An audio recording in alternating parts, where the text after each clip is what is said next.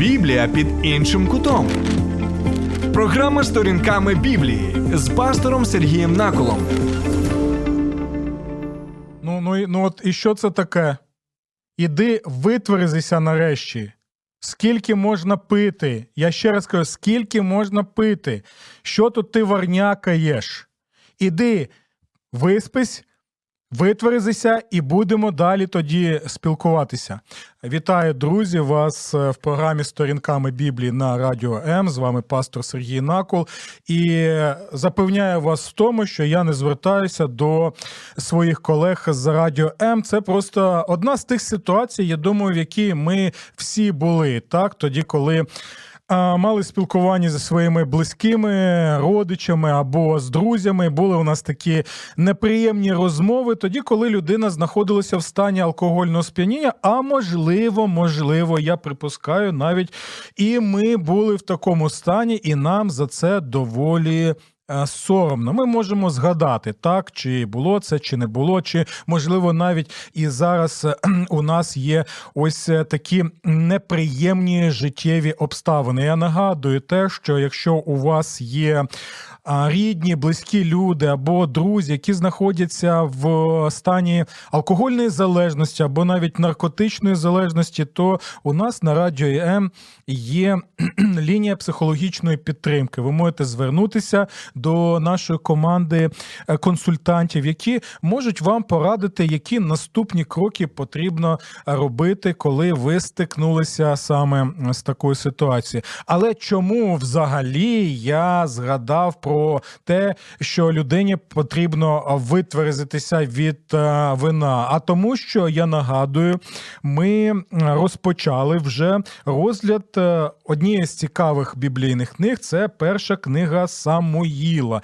І там ми в першому розділі прочитали про одну жіночку Анну і про одного чоловіка Ілія, який чомусь думав, що Анна саме знаходиться в стані алкогольного сп'яніння. Ось чомусь у нього було саме таке враження, і ось чому він звертається до неї зі словами. А скільки ти будеш залишатися п'яною, йди і витверзись від спожитої тобо, тобою вина. І ми почали з вами в першій нашій програмі якраз і відповідати на це питання, чому Іллій так вважав, хто взагалі цей Ілій, хто взагалі ця Анна, і чому вона була саме в такому стані, що він подумав, що вона п'яна. Тому, якщо ви не е, чули або не бачили перший випуск нашої програми саме розгляду першої книги Самуїла, я рекомендую вам переглянути її або на нашій сторінці на Фейсбуці сторінками Біблії, або на моєму Ютуб каналі сторінками Біблії Сергій. Накол, будь ласка, підписуйтеся на мій канал і можете долучатися також до обговорення. Тому ласкаво просимо. Добре, друзі, і ми зупинилися на чому? Зупинилися на тому, що дві дружини, так, дві дружини одного чоловіка, вони знаходилися в стані суперництва. Ми можемо побачити, що одна дружина, яка могла народжувати дітей, вона знущалася над іншою дружиною. Звали її Анна, першу звали Пеніна. Ми бачимо, що життя як однієї не було цукром, так і іншої не було цукром. Анна, взагалі, можна сказати, знаходилася в стані глибокої депресії, якщо знаєте, описувати це саме сучасними такими поширеними популярними термінами. І ми бачимо, що навіть тоді, коли вони щороку приходили в храм для того, щоб вклонятися Богу, Пеніна замість того, щоб знаєте, звернутися до Анни зі словами: слухай, Господь нас закликає до примирення, Господь закликає нас до того, щоб підтримувати гарні зв'язки, стосунки. Тому прости мене, будь ласка, за те, що я над тобою знущалася систематично.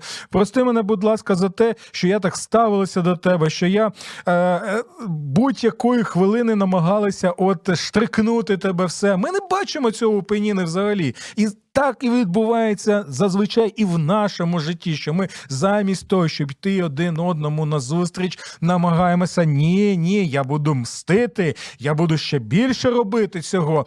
От я щоб я щось доведу. Але ми бачимо і далі побачимо, ось е, як в першому розділі книги Самуїла, так в житті ось цих двох жіночок і їх чоловіка, так і далі побачимо, як ось таке ставлення один до одного, ставлення е, також в інших сім'ях і ставлення в цілому суспільству, до яких воно призводить трагічних наслідків, від яких страждають наші і діти, від яких страждають наші онуки, і від яких страждають величезна кількість людей на нашій планеті Земля. Тому дивіться.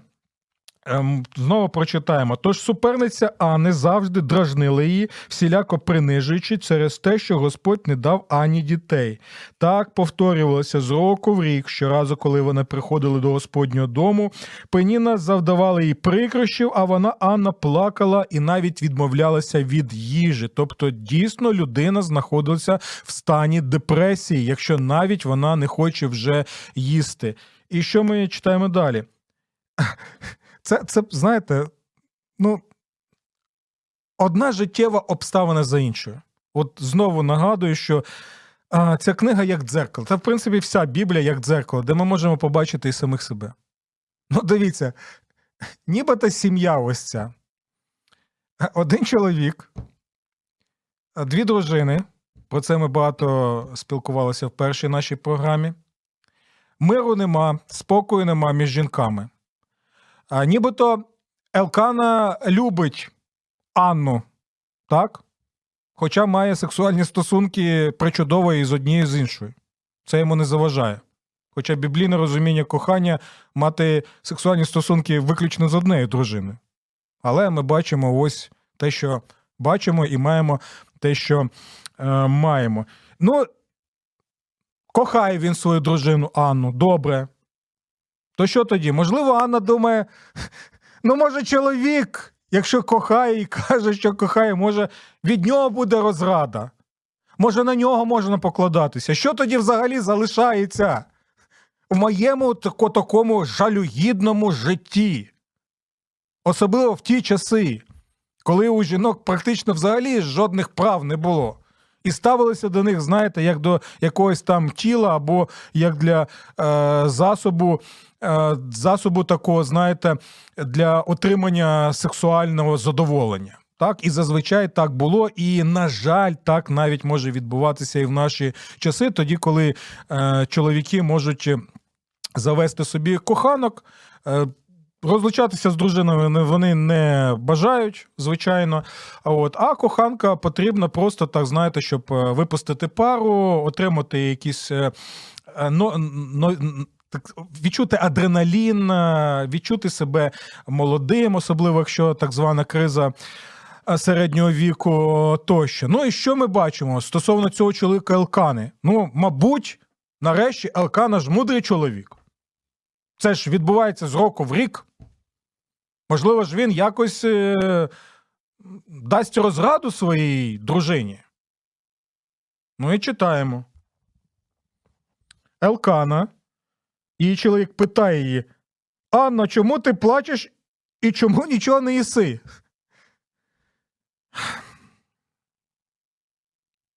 Друзі, знаєте, це дійсно нагадування один, е, нагадування конкретно нам а, і в цій ситуації. Невже ти чоловік, який кохаєш свою дружину, і ти дійсно не знає, що відбувається. Особливо тоді, коли це відбувається щороку. Це вже стандартна очікувана ситуація. Таке відчуття, що Елкана не спілкується достатньо зі своєю дружиною. Тому це порада для нас і нагадування стосовно активного слухання також і е, в шлюбі тоді, коли повинні дослухатися один до одного, слухати один одного, запитувати один одного, надати можливість дружині а, виплеснути все те, що є на душі. Для того, щоб ну, не відбувалися там якісь трагічні речі, і ми знаємо, що скільки розлучень, які спричинені саме рішенням дружин, вони обумовлені саме тим, що чоловік не звертав на дружину увагу, не приділяв увагу і не спілкувався зі своєю дружиною. А ми знаємо, наскільки це важливо не лише для чоловіків, а також і навіть в якомусь сенсі більше для жінок. І ось е, він запитує, чому ти плачеш, чому нічого не їси, і е, чуємо відповідь.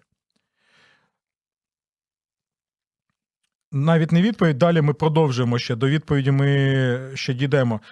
Е, чому сумує твоє серце? запитує Елкана.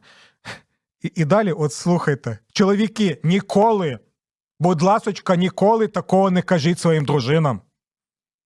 Особливо в такому стані. Бо є такі жіночки, коли почують такі слова, то можна отримати на горіхи конкретно. Вона візьме навіть пательню і використає її якщо ми наважимося ляпнути ось саме такі слова. Бо далі Елкана каже наступне: Хіба я не, хіба я для тебе не дорожчий за десятьох синів? А це повне нерозуміння серця своєї дружини. Де емпатія? Де? Як можна взагалі таке казати, якщо цій жіночці дійсно вона бажала, щоб у неї мали були дітки? Це важливо в нашій культурі, в нашому суспільстві. А тоді ще це набагато глибше було почуття, набагато глибше це було бажання кожної жінки а, от, і мати, і, і не не одну дитинку, не дві, а багато, скільки Господь е, саме дасть. І тут ми таку відповідь чуємо: а хіба я не краще для тебе десятьох а, саме синів? Хіба я не дорожче? Десятьох синів. Будь ласочка, ніколи такого не кажіть. Краще вислухайте.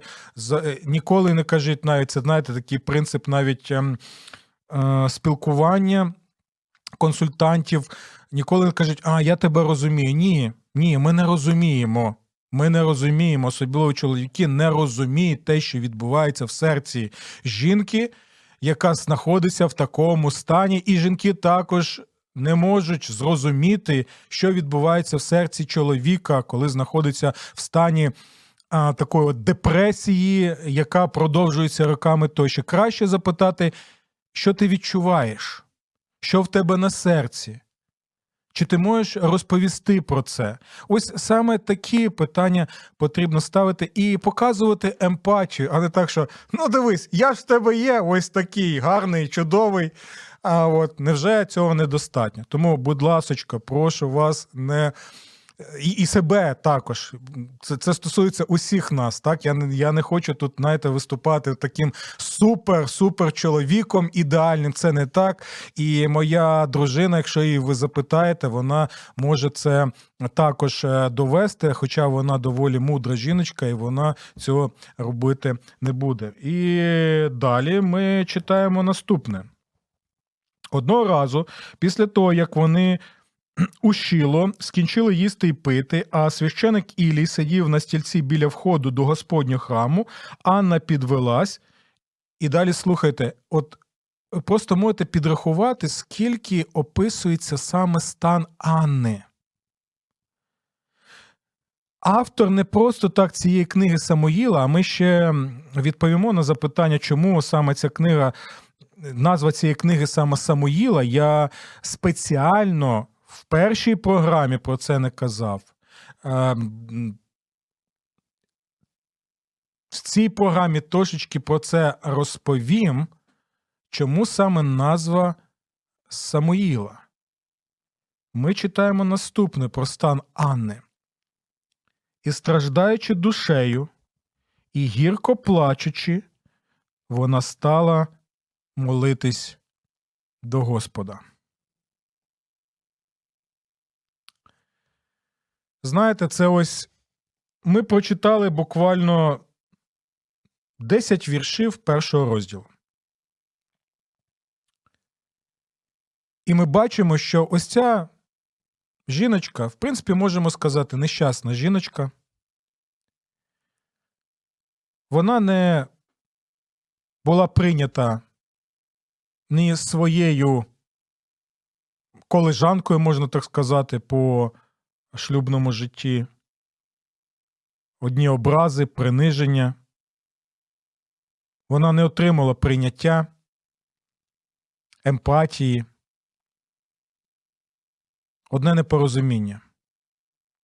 І тут ми також бачимо, що той, який нібито її кохає, але відповідає таким чином, що робить ще набагато гірше, ніби ножем по серцю ось цій жіності. І знаєте, в наших життєвих обставинах також це буває, коли таке відчуття, що тебе взагалі ніхто не розуміє.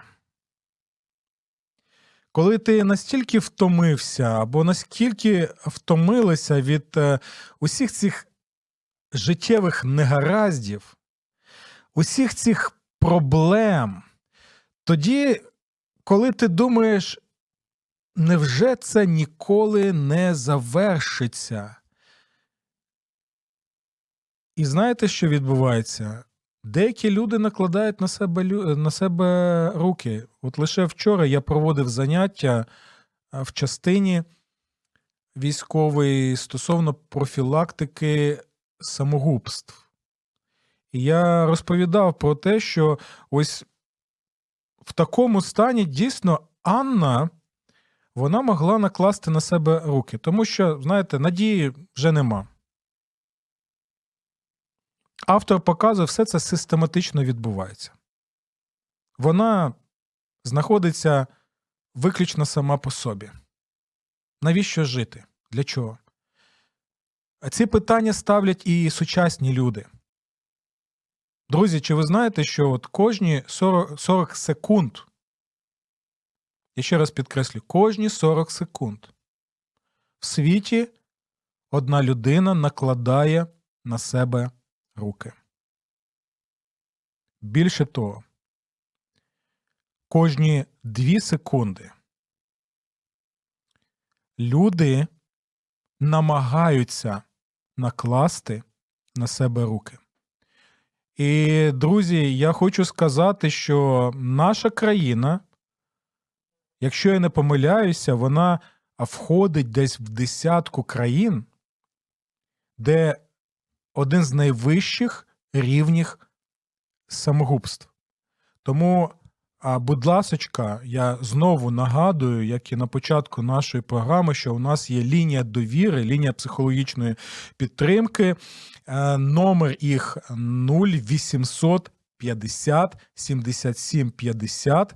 Я ще раз повторюю: 0800 50 77 50. Коли ви в такому стані знаходитесь, і у вас є думки про самогубство, або а, нав'язливі е, думки, або ви бачите зміни у свого товариша або своєї подруги, або з чоловіка, у дружини, ви можете звернутися і там вам нададуть вже консультації, що робити і надалі. Але тут. Ми можемо побачити наступне: це нехай буде нагадування усім нам. Ми не читаємо про те, що Анна вирішила накласти на себе руки. Хоча ось такий доволі моторошний опис її стану її життя протягом багатьох років. Що ж робить Анна? Я знову прочитаю ці слова. І страждаючи душею, і гірко плачучи, вона стала молитись до Господа. Друзі, насправді, насправді, молитва це потужний засіб, потужний засіб того, що ми називаємо Божою терапією. Знаєте, я спілкуюся з багатьма людьми. І спілкуюся далеко не завжди з людьми віруючими, так як ми їх називаємо, або релігійними людьми. Я спілкуюся з людьми, які доволі е, скептично можуть ставитися до молитви, до всього цього, і вважають, що та це якісь, знаєте, там забобони, тощо, це такий аутотренінг своєрідний, друзі. Ну, якщо б я це не відчував в своєму житті, в житті оточуючих мене людей, які ем, вірять в Бога, то я б цього не казав. Але насправді молитва це дієвий засіб і дієвий профілактичний, якщо ви хочете так а, а, розуміти, засіб, коли людина знаходиться в такому стані. Просто спробуйте. Просто спробуйте, що вам втрачати. От просто поставте собі запитання. Я зараз знаходжуся в суцільній, як ми кажемо, упі. Так? Що мені втрачати? Зверніться до Бога. У мене запитують, «Е, пасторе Сергія, а як звертатися? Здайте якусь молитву там тощо. Друзі, своїми словами, що у вас на серці, просто кажіть: Господи, не знаю, є ти, нема тебе. Але ти у мене єдина надія, як єдина надія у Анни. Звертаюся до тебе. Ти бачиш, якому є стані. Виплесніть все це йому. І це терапія. Вона допомагає. Насправді, якщо ви з вірою покладаєтесь, Господь не залишає, якщо людина дійсно. Дійсно звертається до Бога і виливає йому свою душу, як це саме зробила Анна. І можемо побачити, що Анна була віруючою людиною. Так, це те, це ще одне запитання, на яке нам потрібно дати. Принаймні таку коротеньку відповідь, так? Тому що, знаєте, час від часу я чую такі заклики до людей, що якщо ви повірите в Ісуса, якщо ви будете читати Біблію, молитися, якщо ви будете відвідувати церкву, так, то ваше життя воно буде Просто якесь одне суцільне благословення, у вас буде один суцільний успіх, у вас будуть благословіння в усіх сферах вашого життя, е, що у вас буде все чудово, ви не будете страждати, ви не будете хворіти. Тощо, друзі, життя показує і багато таких біблійних історій, що це не завжди так відбувається. Навіть е, глибоко віруючі люди вони проходили через якісь страждання. Вони проходили через е, якісь обставини свого життя, і ми далі бачимо, що спочатку вони не розуміли, чому так відбувається, не усвідомлювали цього, але далі Біблія пояснює це. Було надано Богом для того, щоб людина, пройшовши ці ці проблеми, ці страшні обставини, щоб ця людина загартувалася, щоб у цієї людини був більш, знаєте, такий загартований цілісний характер, і щоб ця людина могла ще більше надавати любові, піклування, милосердя і емпатії до інших людей. Згадайте, будь ласка, життя того самого Йосипа в книзі буття. Пам'ятаєте, через що він пройшов?